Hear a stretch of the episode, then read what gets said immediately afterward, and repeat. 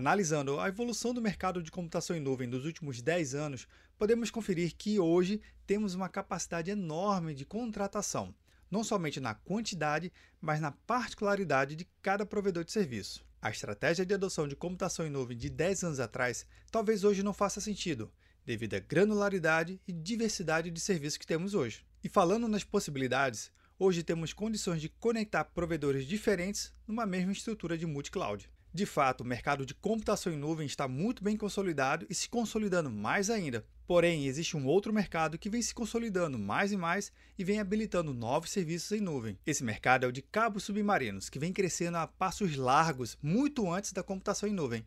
Um dado bem curioso: existem três empresas que dominam 90% desse mercado na construção de cabos.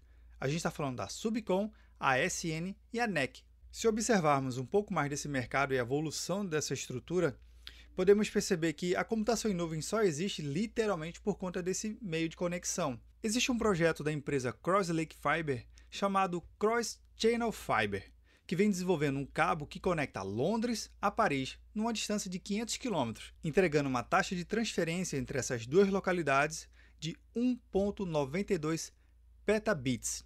Isso mesmo, 1.92 petabits. Você consegue imaginar que velocidade é essa? Esse mercado é um mercado muito específico de cabeamento. É um cabeamento estruturado a outro nível, ao nível marítimo.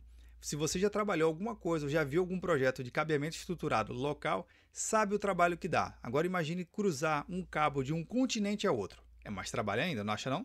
Existem outros fatores que devemos analisar com bastante calma. Primeiro, quem domina de fato esse mercado? Quem fabrica e faz a conexão entre continentes ou quem produz o conteúdo. E aqui é onde está o grande detalhe e o ponto de virada que talvez esse mercado vai sofrer nos próximos anos. Os produtores de conteúdo que estão agora regindo exatamente a regra do mercado.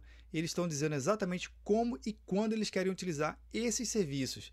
E existe uma lista aqui de alguns provedores de conteúdo que está incluso o Google, o Facebook, a Microsoft e a Amazon.